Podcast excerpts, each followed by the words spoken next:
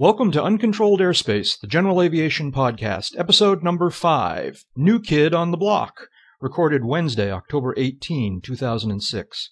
Show notes for this episode can be found at www.uncontrolledairspace.com.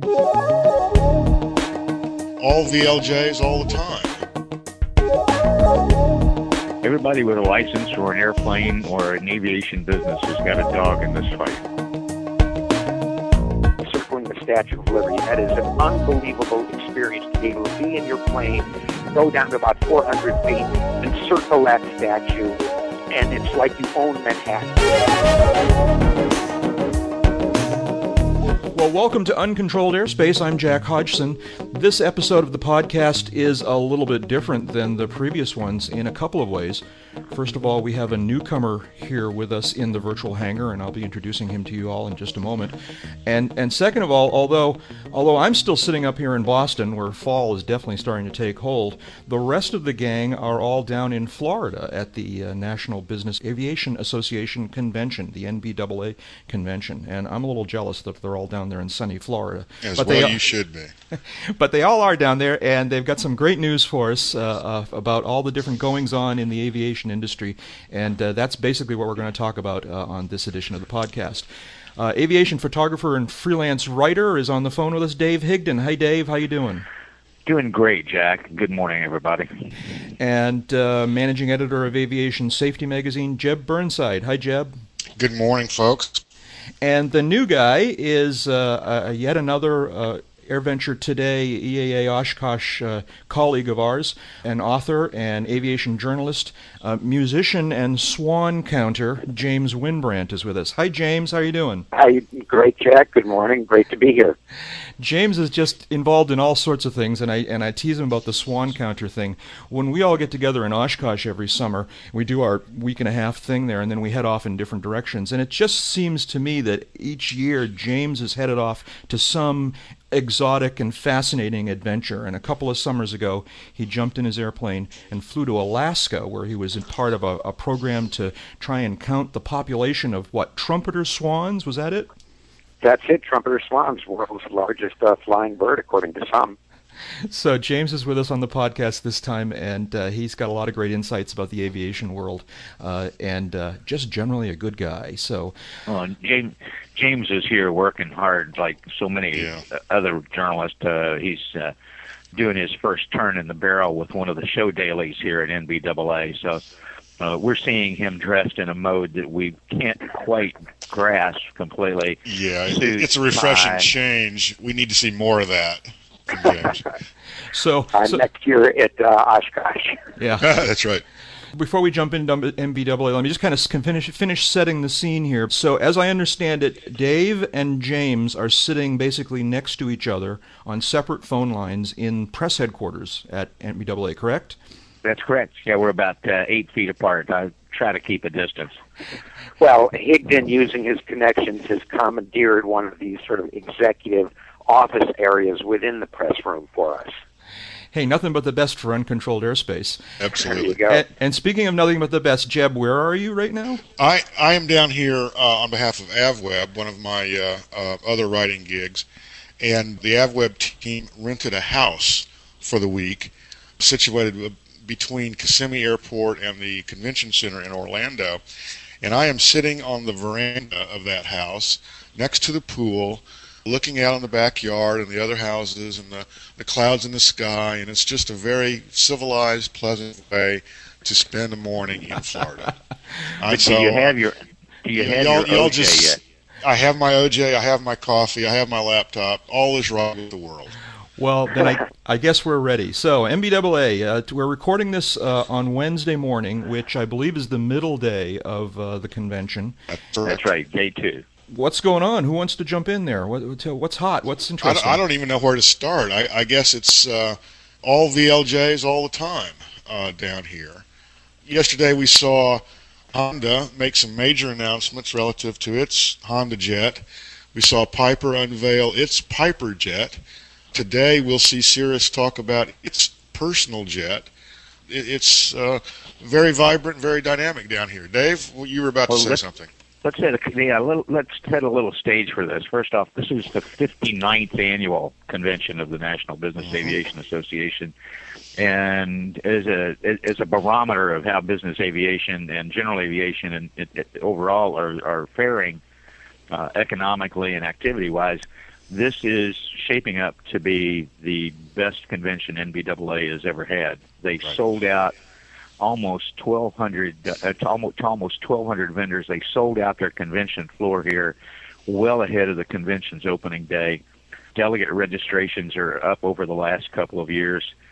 This is in the new uh, north-south wing of the Orange County Convention Center. When I say they sold out the floor, we're talking approximately a million two hundred thousand square feet of space, uh-huh. and it is chock a block. Yeah. Yeah, the, the aisles are, are filled with people. Uh, they seem a little narrower actually than, than previous years, so the, the booths are probably a little bit larger. The Orange County Convention Center is uh, just a very large structure. Think of, uh, uh, for some of our listeners, might be familiar with the National Air and Space Museum uh, in Washington.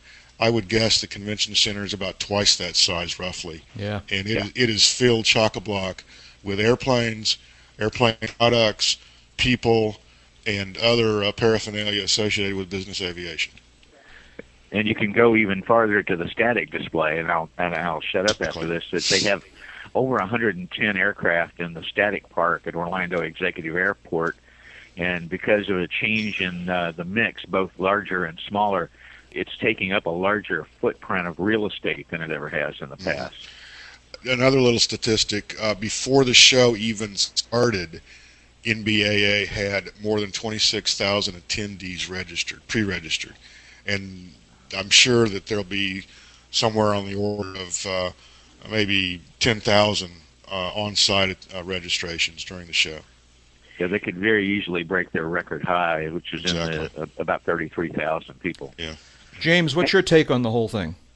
Well, uh, regarding the size and whatnot, there aren't very many facilities in the United States that can handle the convention at this point, and people are talking about, well, next year it's going to be here, next year it's going to be there, and now it's not just a matter of the convention facilities, but what about the airport where the static displays are going to be? And there's talk that well, Las Vegas, the convention center can hold it, but unfortunately, North Las Vegas Airport doesn't have enough room to accommodate the static display. So that's becoming a factor, it seems like, in where the show is going to go in future years. Mm-hmm.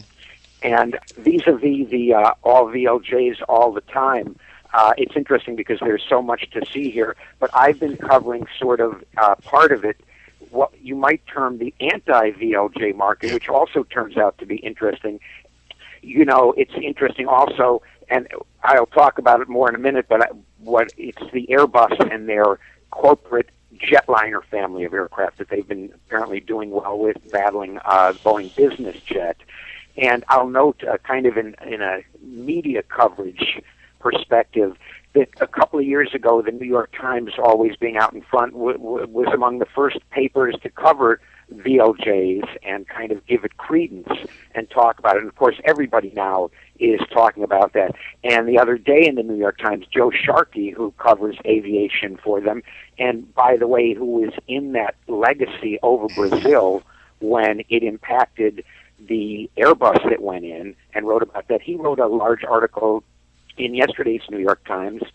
Uh, excuse me, it was a 737 that went down over Brazil. Uh, so, uh, but he wrote an article again, contrary and going about the big sales of these jumbo airliners to private individuals. And indeed, that seems to be happening. You look at the cost of the Airbus jet, what they call the corporate jetliner family, ACJs, and uh, they are comparable with the top of the line, you know, your Global Expresses and whatnot. And that seems to be the way people, some people are going. You've got the charter operators now that are ordering them. And when asked, well, who is your customer? Who, you know, who's going to be chartering out these aircraft, it's not, you know, well, uh, somebody in France or England, or the United States. They're going to Kazakhstan, they're going to Moscow, they're going to the United Arab Emirates, and that's who is going to be chartering these aircraft and also people who are buying them as individuals to outfit because uh, they just find these other jets a little too cramped for their travel. So it's interesting that we've got the VLJs on one side generating all this interest, but yet the anti-VLJs are also seem to be holding their own. It's a quieter market, uh, James. You're absolutely right. Uh, I, I attended the Boeing business jet briefing earlier in the week. Since the BBJ was first marketed, and for those who might not be aware, the BBJ is basically the, the business jet version of the 737 and it comes in various flavors and sizes based on various versions of the 73. But uh, Boeing says they have sold 114 Boeing business jets since right. the uh, the Type first was offered, I believe, in 1998. Uh, they've just begun selling. Well, uh, they first announced uh, they would offer it in November of last year. Uh, the the BBJ three which is uh, just a substantial airplane. It's uh, I wrote a, a piece uh, for AvWeb that appeared this morning uh, covering that, and uh, uh, it's not faint of heart by any stretch of the imagination. You're talking 50, 55 million dollars to buy into the base model of the Boeing business jet, but for the right purchaser, whether it's a government, an individual, a company, it's the only it's the only way to well, and uh, Boeing has got, as Jeb said, three versions of the BBJ. One based on the 737-700, one on the Dash 800, and the newest one based on the Dash 900. You're looking at aircraft with range capabilities in the neighborhood of 6,000 nautical miles. But that's not the bottom. That's not that's not the end of that uh, of that pipeline. Uh, here at the show, Boeing announced orders for several VIP versions of the upcoming 787 Dreamliner and the new version of the 747 that they're working on. So, if you got the coin, uh, got they've, the they, have got the solution for you. Boeing also said that in its history, they have not. Uh, yeah, I guess it does count the the, the BBJ uh, configurations.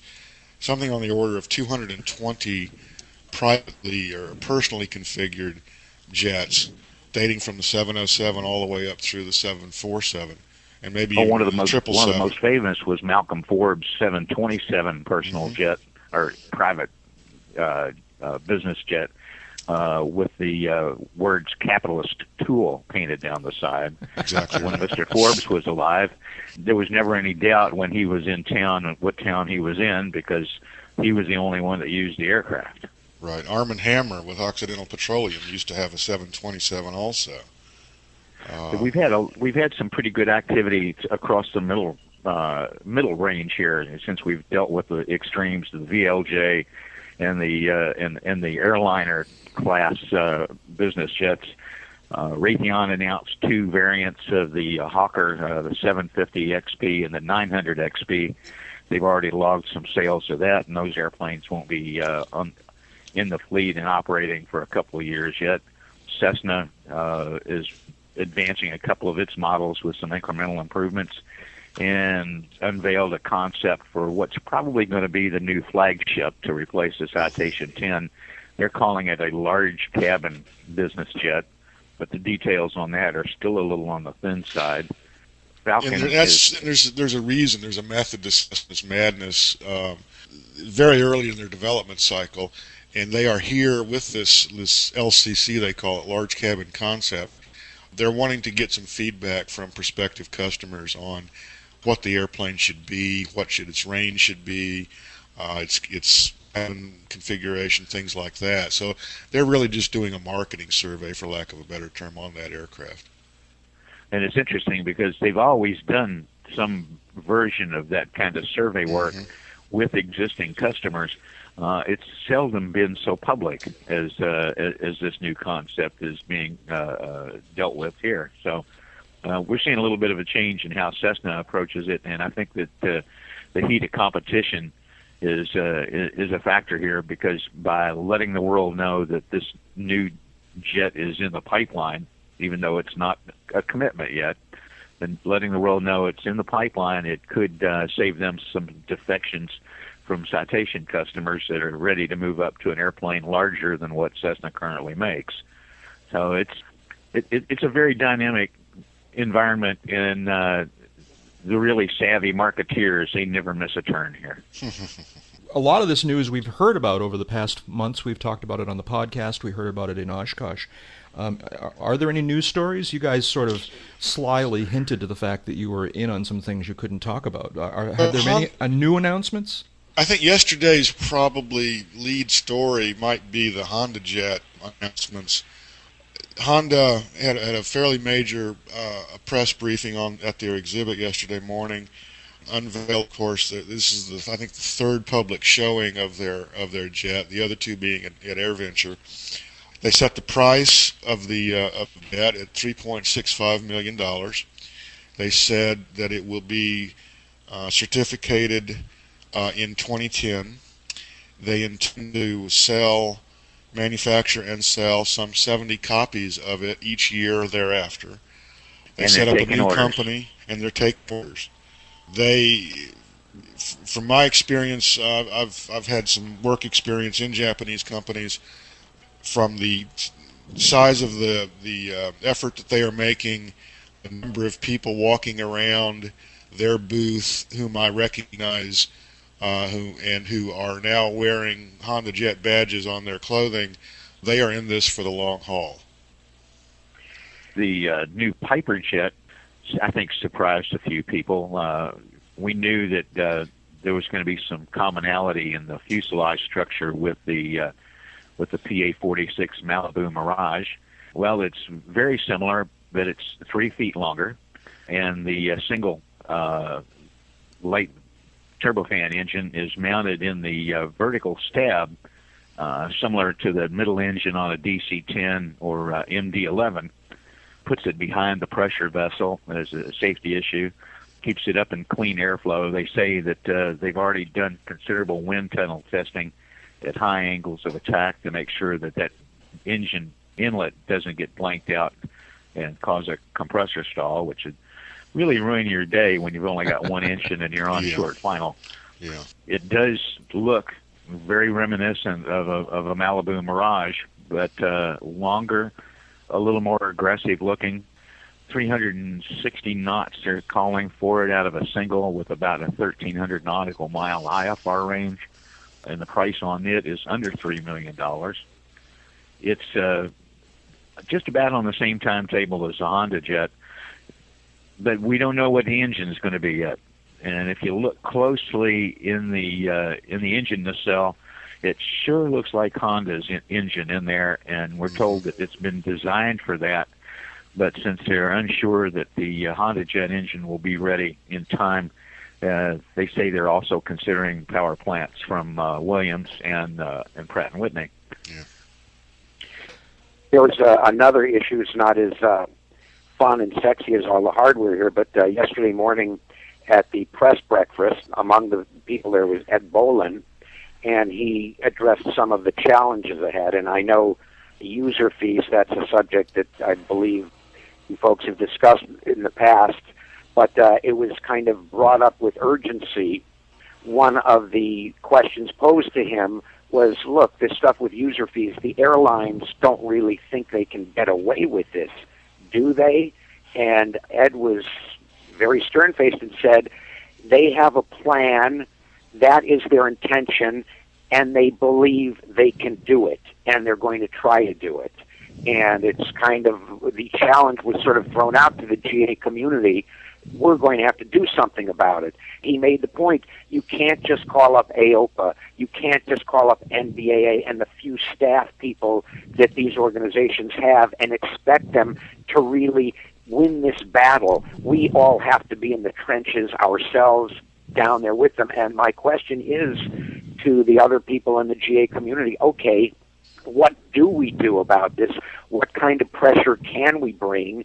Are there outlets other than calling our congressmen individually and making uh, kind of nuisances of ourselves and kind of at some point wasting our breath?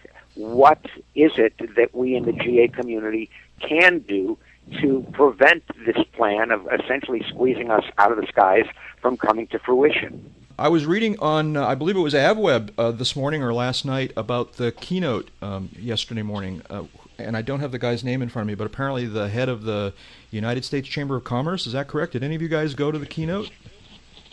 I no, did I didn't. Uh, apparently, he came out um, saying that user fees were a really bad idea for business in general. Um, he he took a, a, a sort of long, you know higher altitude well, view of the whole was, thing, which I thought was, was an interesting nice. juxtaposition, Jack, because uh, we had uh, Ed Bolen, head of NBAA, and Pete Bunce, head of GAMA, uh, addressing the media at breakfast yesterday morning, presenting a united front, adamant that we've all got to we've all got to get in this fight together if we want to stave off the uh, Air Transport Association's push to basically take over the airspace, uh, manage the air traffic control system, and establish a user fee pay as you go basis, followed by the general session, which opens up the convention officially, where uh, Administrator Marion Blakey of the FAA was there t- telling the, much of the same crowd how there's a need for fundamental change in how the FAA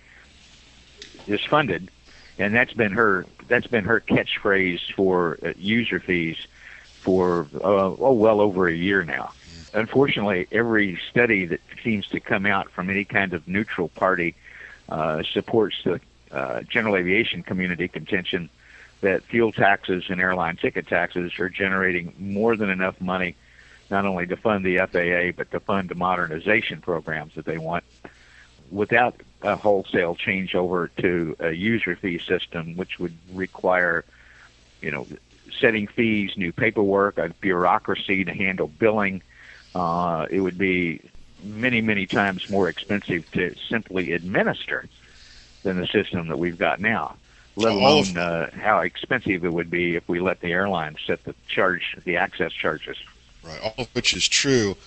I think one of the things kind of lost in the noise here, but I'm not suggesting that, that Dave's not aware of this and, not, and James is not aware of this, but ultimately what the airlines want out of this is basically to corporatize air traffic control, make it a subsidiary of corporate airlines and, and, and scheduled airlines nationally, and regulate access to, quote, their airspace, unquote. Uh, and that would be catastrophic for general aviation as we know it. The the airlines see the VLJ phenomenon. They see the the literally explosive growth in business aviation and general aviation over the last handful of years, let's say since, since September 11, as a major threat to them. They they believe fundamentally that if someone flies an airplane from point A to point B and pays for the privilege, that it should be uh, done on one of their airplanes. Mm-hmm. And uh, it's it's it, it is going to be a battle royal in the next few years. And and James is absolutely correct that uh, in, in quoting Ed Bolen, uh, that AOPA and NBAA cannot handle this alone. It is it is going to be an industry-wide effort, and if we're going to win this once and for all, because it's a perennial issue almost, uh, it's going to take a lot more effort and a lot more energy and a lot more focus than this Everybody, industry has been able to bring before. Everybody with a license or an airplane or an aviation business has got a dog in this fight. Mm-hmm. And, and, here's this here's this piece that I was referring to earlier. I'm reading now from um, AvWeb the, uh, on their website. Uh, it's this is uh, talking about yesterday's opening general session at NBAA. Uh, it says Caterpillar president and U.S. Chamber of Commerce chairman Gerald Shaheen stressed the importance of business aviation to the general economy quoting Shaheen, they said, Business aviation allows business to get done, he said, and then went on to lambast the airline industry's push for aviation user fees, which he said would adversely affect business ad- aviation. Shaheen suggested that the user fee battle is not so much over how the FAA will be funded, but who will control airspace usage and that's from AvWeb this morning. I think it's kind of encouraging that that that the people outside of the aviation industry are realizing this is not just our problem; that this is something that's going to impact the uh, economy in general. Yes, it is. it'll ripple through every company that operates an aircraft for their business needs. and and consumers, as the point was also made yesterday. Somebody calls, uh, you know, sees something online, orders the product. Three days later, it shows up at their home. It no doubt has been carried aboard maybe a FedEx caravan. General aviation is doing a tremendous amount that uh, the public doesn't know anything about. And as the point was made that they need to be informed. Coincidentally, I happen to be, I know that uh, AOPA, I'm writing some TV spots for them right now, and they're going with a campaign to inform the public about their website of GA Serving America. And the four spots are addressing the issues of the economy and general aviation's contribution, security and general aviation's good record and contribution to keeping the borders secure, the community aspect and what general aviation brings to communities, and also a personal kind of lifestyle, what aircraft do for individuals that choose to be involved in aviation. And I think it is going to really take hitting the public over the head. And certainly everybody with an aircraft is in the fight, but really, I think to win it, we've got to energize the people that are benefiting and don't realize it. Yeah. I, I, and, and that's I, I hate, hate to you know beat this J drum again, but one of the underlying concepts embraced by potential operators of this uh, type of aircraft is the community com- to community, the uh, uh, service, if you will, the, the smaller group of people going from a business going on a business trip, say from uh, Macon, Georgia to, to Birmingham, Alabama. There's really no easy way to cover those to, to make that trip on the airlines these days. People are forced into their SUVs, and uh, the the DayJet concept would allow those individuals, those business people, to make that trip in one day and get home and be with their family that night. Otherwise, they would have to spend the night in Birmingham or something like that. The airlines, scheduled airlines as we know them now, completely missed and overlooked that market. When we talk about the potential for general aviation, we talk about the potential for business aviation, and in fact, perhaps uh, downscale air carriers. That's where the, the growth market is. That's the, that's where the potential is, and uh, the the airlines basically want to try to take over that market in my mind.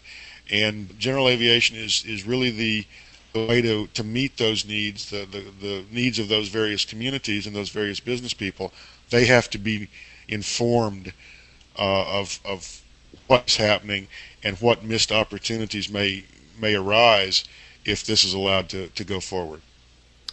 Um, considering how successful the airlines are at running their own businesses, I'd love to see them to try to get in something at this small scale.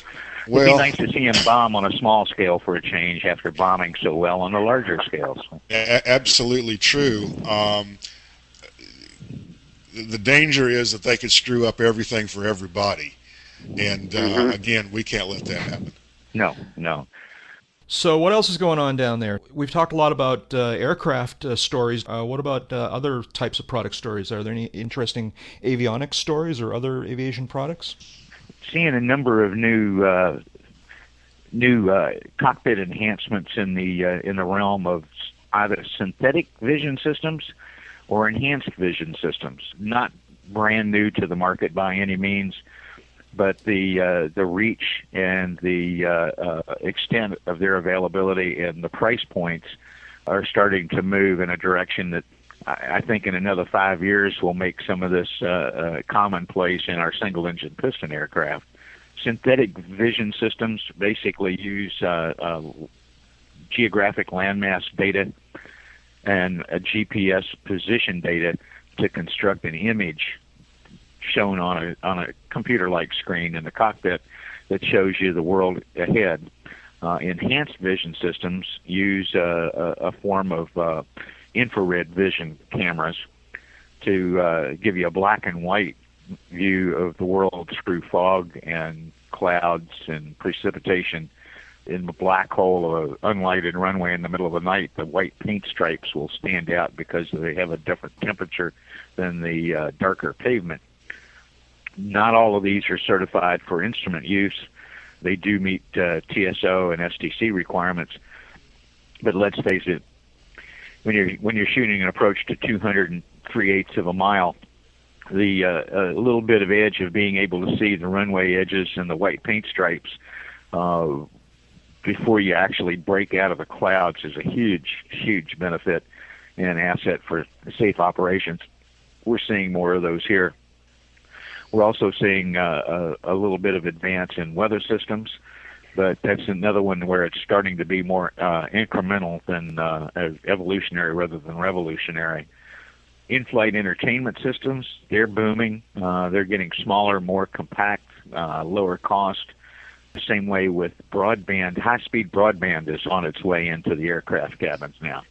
Broadband has been having a little bit of a rocky time in August with uh, Boeing announcing its discontinuance of uh, Boeing Connections.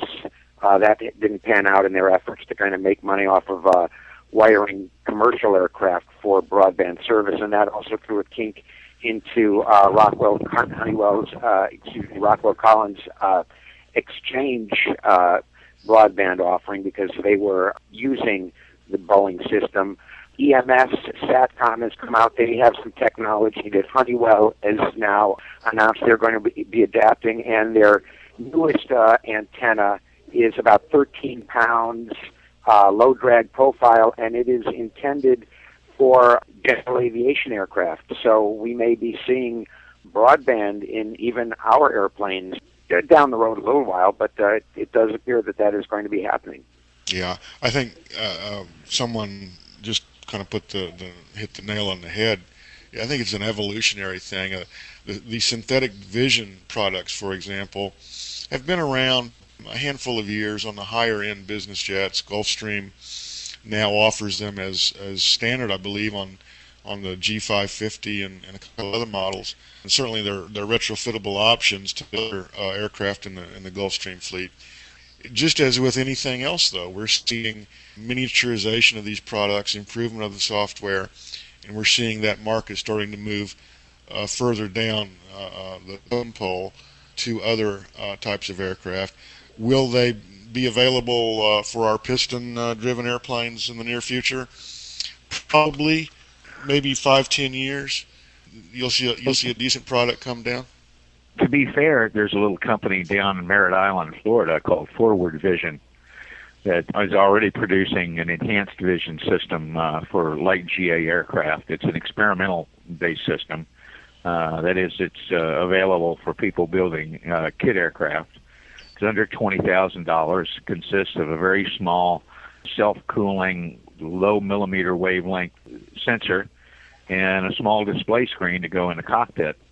It's seeing these things move into certificated aircraft and the piston single engine and uh, light twin that uh, I, I agree with Jeb. I think is coming around the corner. It's a matter of the two lines meeting. The lines of what people like Forward Vision is already doing, moving up and the very sophisticated, very expensive stuff that's been uh, available for Gulfstreams and Globals uh, for the last seven or eight years, moving down, and we're starting to see that happen. So it's it, it, it's a system that has a place in a cockpit regardless of what the future navigation system is for air traffic control because it's a standalone, it's an enhancement, a major safety benefit. I'd have one in a New York minute if I had a place to put it. Does the FAA have a presence? Do they do they show off anything or? FAA has a presence. Of course, we had Marion Blakey here yesterday, uh, you know, asserting uh, poverty on the FAA's part. Uh, nobody believes that here. There are people from various divisions of the FAA here. There's also folks from NOAA and Flight Service here promoting their services to the general aviation community. There's one new product area that we haven't really touched on. It's been a presence here for the last two or three years, and we're still probably three or four years away from seeing any of them fly. But these are supersonic business jets. Mm-hmm. They're going to be very small, very fast aircraft. Uh, Aerion, which is uh, uh, has uh, as its co-chair Brian Barents, uh, the former president of Learjet and the founder of Galaxy Aircraft. They're working out of Reno, Nevada, on a uh, planform that was developed by Dr. Richard Tracy. Uh, he developed a thin profile, laminar flow, supersonic wing, basically a straight wing that tapers front and back at the tips. Now we're not talking about high Mach numbers like a Blackbird. Mach point 1.6 to Mach 1.8.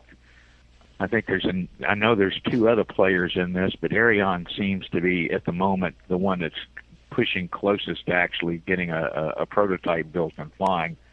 The good news for everybody that uh, will have to live under the footprint of these things overflying is they're all being designed around concepts that reduce or eliminate the sonic boom that kept Concorde from flying supersonic across the United States its entire career. And which big also money. doomed the, the Boeing SST. Yeah, big, big, big money. Uh, you could be talking in the 60 to 80 million dollar range for a, a, a fairly small aircraft but it would be able to take you from uh, L.A. to to uh, Tokyo in about uh, forty percent of the time to thirty percent of the time that it currently takes. So. There's plenty coming down the road. This is a dynamic business, and this is a dynamic place to watch it happen. Yeah, the supersonic business jet is is uh, kind of the holy grail of this industry. Has been for some time. Gulfstream a few years back had entered into an arrangement with uh, Sukhoi, the the Russian airframe manufacturer. That's right, back in the early and, 90s. Yeah, and and I think Sukhoi that that relationship fell apart for a variety of reasons, but Sukhoi has kind of had that on the back burner for a while, and I've seen talk of uh, Gulfstream and Sukhoi talking some more. Uh, well, Gulfstream's Gulfstream's another outfit that's uh, that's trying to get a dog in this hunt. Uh, they've got their own uh, approach to the uh, quiet supersonic technology. Uh, they've shown it here and uh, demonstrated it here uh, in a simulated in, in a simulator environment. But Holy Grail is probably the best description for it. It's going to take a lot of money, and it's going to take quite a customer base to justify the investment.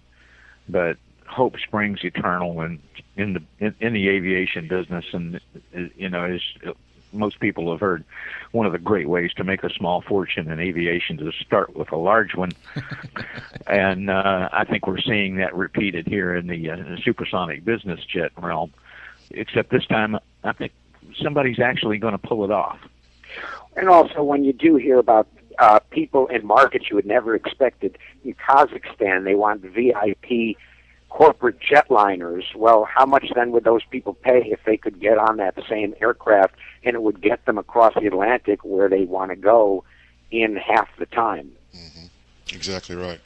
Tell me a little bit about the the sort of atmosphere down there at the convention. What's it like? You talked about it being being big and, and crowded. What's the crowd like in terms of demographics? Is it all just corporate buyers or? No, it's not.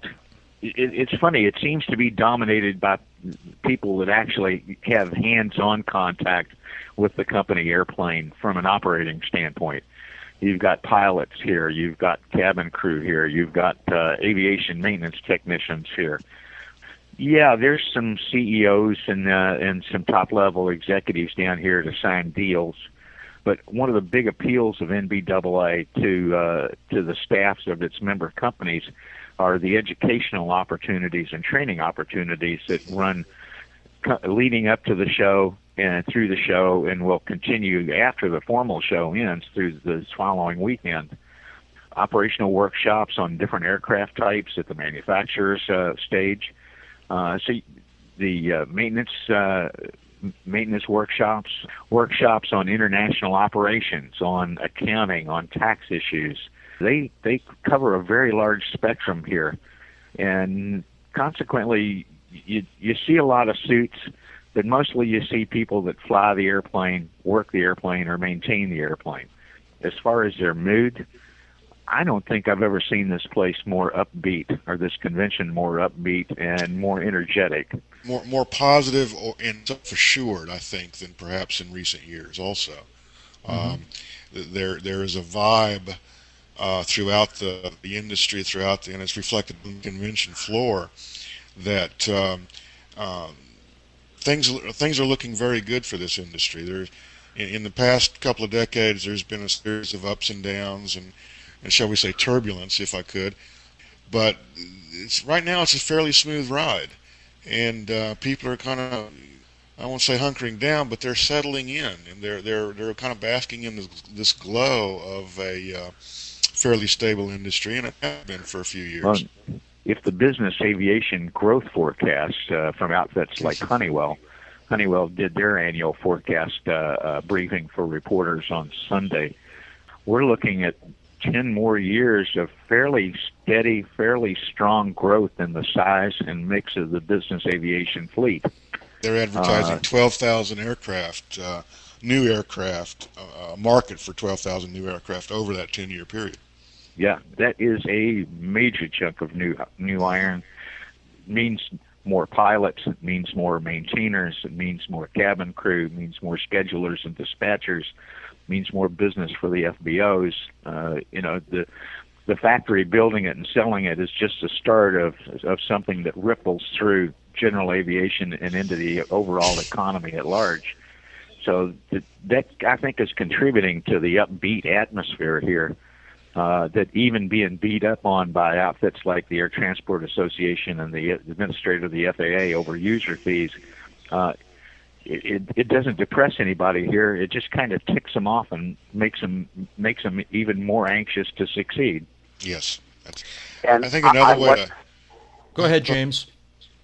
I was going to say I wasn't there, but maybe these guys wouldn't could could comment. But I heard from the folks uh, in the outfit I'm working with that when they went to the Eclipse press conference and Vern Raburn announced that they were going to build 500 jets, I think, over the next year when they went in production, that some of his own team sort of, their jaws seemed to drop.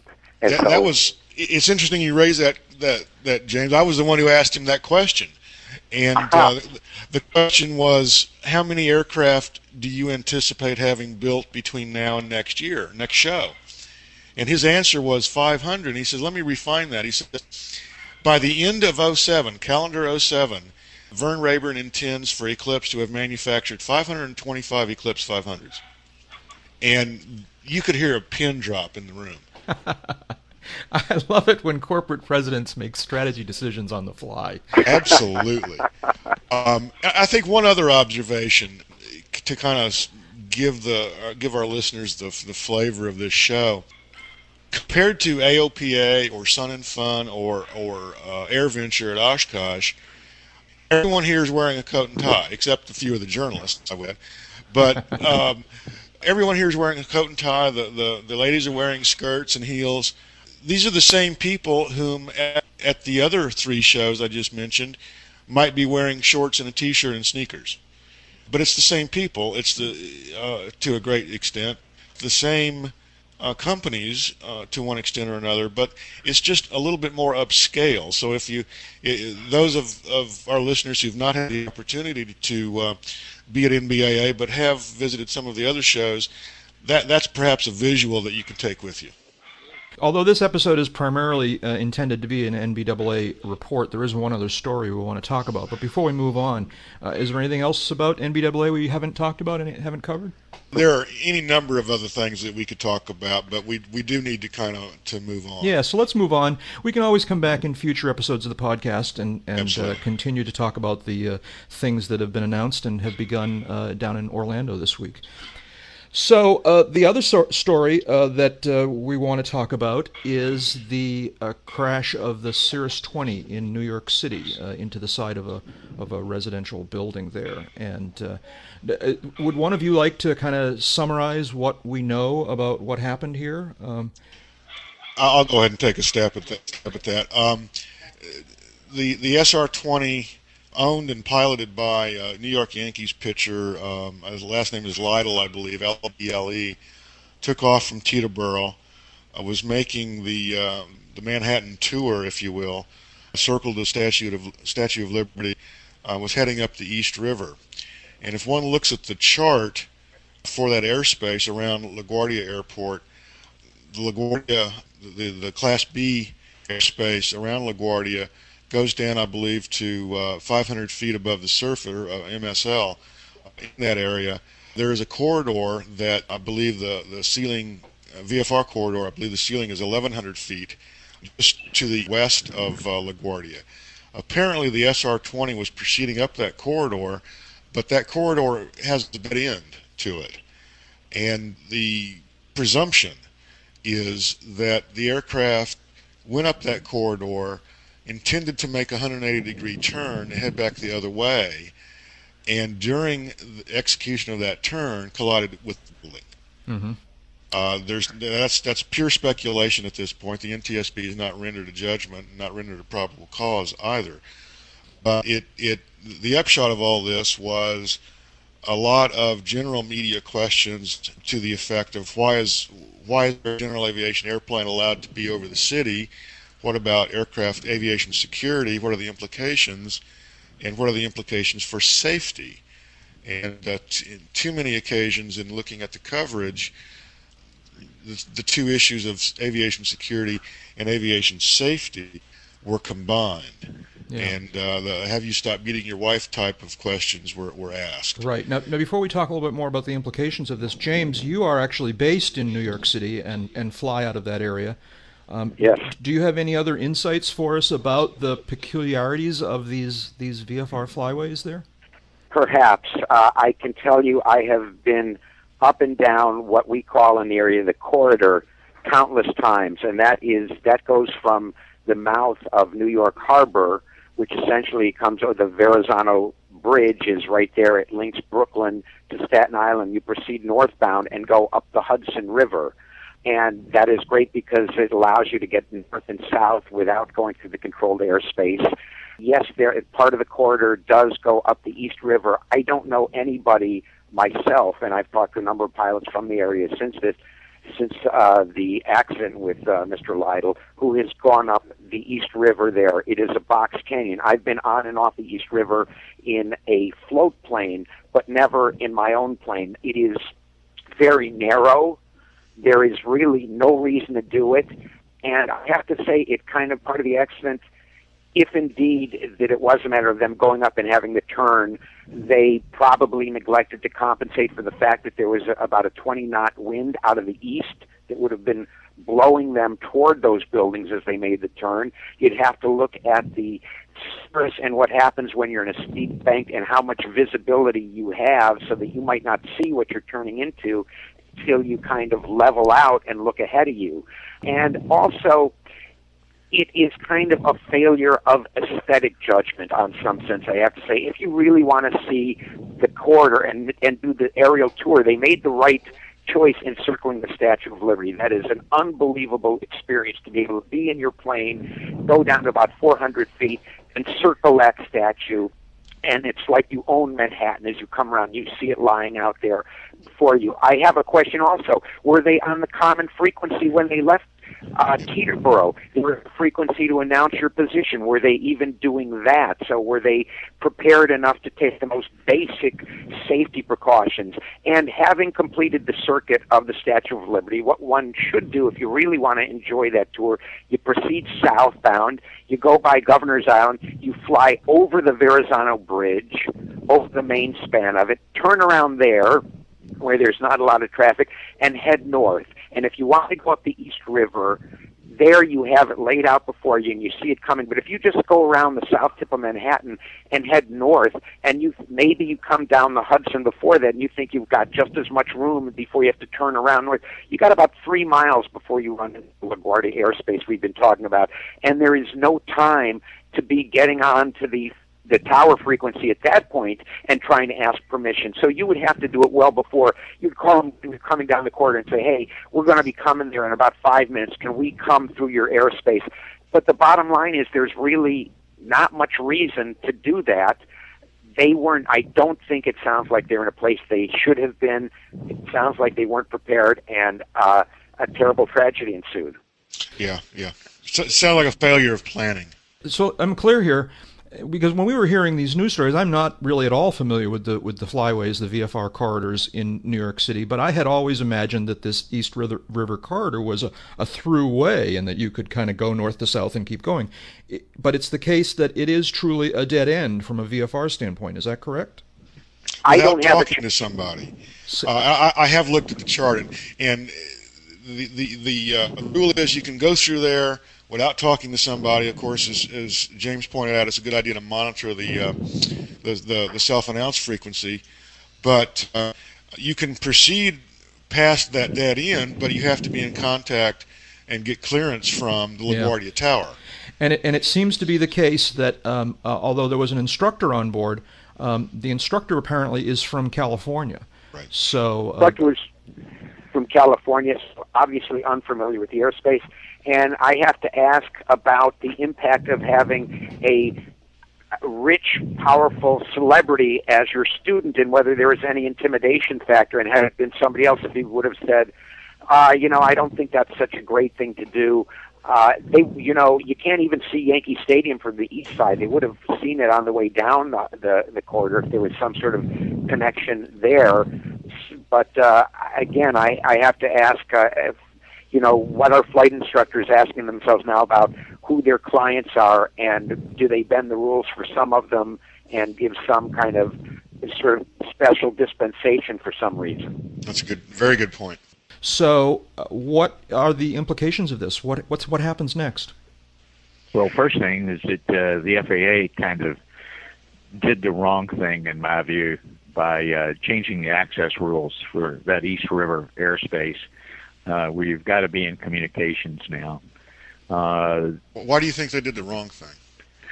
Because I think to the politicians it plays like they won a fight when they started screaming for more restrictions and and for uh, uh, TFRs and all that. Uh, the FAA threw them a bone and says, "Well, we're going to change access rules to this and make it so that they have to be uh, in communications with the with the approach facility there." Uh, that's going to cut down on the traffic. Uh, to me, if you'll pardon the expression, it, it, it plays a little bit like rewarding a puppy for peeing on the carpet.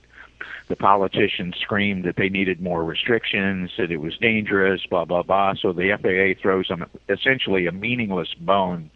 And the politicians go, see, now the next time we just need to scream louder. Mm-hmm. I know that. Uh, I, I don't. I don't disagree. I, I think the FAA found itself in a in the worst possible situation where they had to do something to to, to shut up, uh, if you will, some of these politicians. What they did, uh, they issued a NOTAM basically saying that use of that airspace was not authorized by fixed wing aircraft unless they're in contact with the uh, LaGuardia Tower. Right. In, in the scheme of things, that's probably a fairly judicious action by the FAA. I, I agree that the reasons for them taking that action were unfortunate, and and uh, as someone I uh, I know and respect has has uh, said so famously in the past, the FAA will roll over very very easily. um, um, and this is one of those instances. Uh-huh. If there was a different leadership uh, mentality at the FAA these days, I'm not sure that that action would have been taken in the fashion that it was taken. Agreed. Well, maybe it is time to wrap up this whole thing. Are there any other little things anybody wants to jump in with, or uh, I mean, we've covered a lot of ground today. I did want to uh, bring up a, a, couple of uh, members of our community we've lost in the, just in the last week uh, in air shows. Dr. Guy Baldwin in Oklahoma, who uh, I had uh, a chance to fly with in his extra that uh, unfortunately had a fatal accident in at an air show about a week ago, and uh, Nancy Lynn right. from the D.C. area, who I've known for a, a number of years, who also lost her life uh, performing at an air show. And to compound the tragedy, her son Pete uh, was announcing, as he does when she had her accident. Uh, I'm sure there are lessons to be learned here, and uh, as we find out more, we will try to kind of make some sense of what seems senseless. But for now, I'd just like to, uh, for us all to remember them and to uh, have them in our prayers. Yes. Well said. Anybody else? Well, we had a little. We we we talked so much about business aviation, uh, at least the business aviation aspect of GA here today. We don't want to neglect a little bit of a landmark that happened in Wichita a few days ago, and that's Cessna's first flight in its new Cessna Sport light sport aircraft. The company line remains that uh, this is still a developmental pro- project. They've not yet committed to uh, producing and selling the LSA. They're studying the pipeline potential, as one of one of their employees put it to me. The uh, tendency of a customer to stay within the family when he buys in at the low end and move up. And Cessna has built a tremendous business around that model, starting back in the uh, 50s with the uh, 120, 140, and the 150, 152. And a lot of their citation customers today started out in Skyhawks mm-hmm. uh, or 170s or or Skylanes, uh, and they're looking at the LSA as the new entry level into GA that will help continue that kind of feed. Uh, it's remarkable that they authorized the construction and design of this prototype uh, only 10 months ago. Yeah. And it's up and flying now. So a uh, little wingtip to to Cessna and Jack Pelton and his team for uh, getting their LSA off. Now, just tell us how soon and where we can go fly one. That's right. and uh, Jeb, any final words from you? No, I was I was going to um, just simply add uh, something about the LSA. I think that's a great step uh, for Cessna. I think it's a great step for the LSA market. Um, it, it brings legitimacy to that market. It brings uh, uh, Cessna's marketing power. It brings uh, perhaps a, a, a new era Uh, for the light sport market, and uh, it's a welcomed, uh, welcomed um, piece of news. Well, okay. Well, James, thank you for uh, joining us today. Uh, hey, it, has been a thrill. Uh, I've been big fans of, of your podcast for weeks. yeah, that's right. For, since, since the late fifties, right? Yeah. He's a long time listener and right. a first time caller. That's right. I'm thrilled to have had a chance to participate. Thank you all so much for You're welcome, me. and I, am Thank hoping you, James. I'm hoping that you'll be able to join us occasionally in the future as well. James Wynbrandt uh, is an author, an aviation journalist, and music musician. By the way, I, I jumped over this. Uh, James, yeah. um, James, along with Rick Reynolds, uh, were, were the two that performed the uh, AirVenture Blues song that we used as the tag on a, on our episode a couple a couple episodes ago. So uh, uh, he's just a multi-talented kind of guy, and uh, oh, thank you very much. And although he doesn't, although have, he does fly a Mooney, you know, see, I wasn't going to go there. We actually got just about all the major manufacturers covered now. I was thinking, I don't know, but James Wynbrandt doesn't have his own website, but if you just Google James Wynbrandt, by the way, it's a wild ride. Where do you see some of the things that James has written about in addition to aviation? so, uh, uh, thank you, James. Uh, My pleasure. Jeb Burnside, managing editor, Aviation Safety Magazine, aviationsafetymagazine.com. Thanks, Jeb. And Dave Higdon from davehigdon.com, aviation photography, and all that other good stuff. I'm Jack Hodgson, jackhodgson.com. Thank you, everybody. Uh, we'll see you next time. When you're a jet, you're a jet all the way from your first cigarette till your last dying day. When you're a jet, if the spit hits the fan, you got brothers around. You're a family man. You're never alone. You're never disconnected. You're here with your own. When company's expected, you're a jet. You're a jet. You're the swingin'est kind of jet. You're a jet. You can email your suggestions and feedback about this podcast to podcast at uncontrolledairspace.com. Could it be? Yes, it could. Something's coming, something good if I can wait. Something's coming, I don't know what it is, but it is gonna be great.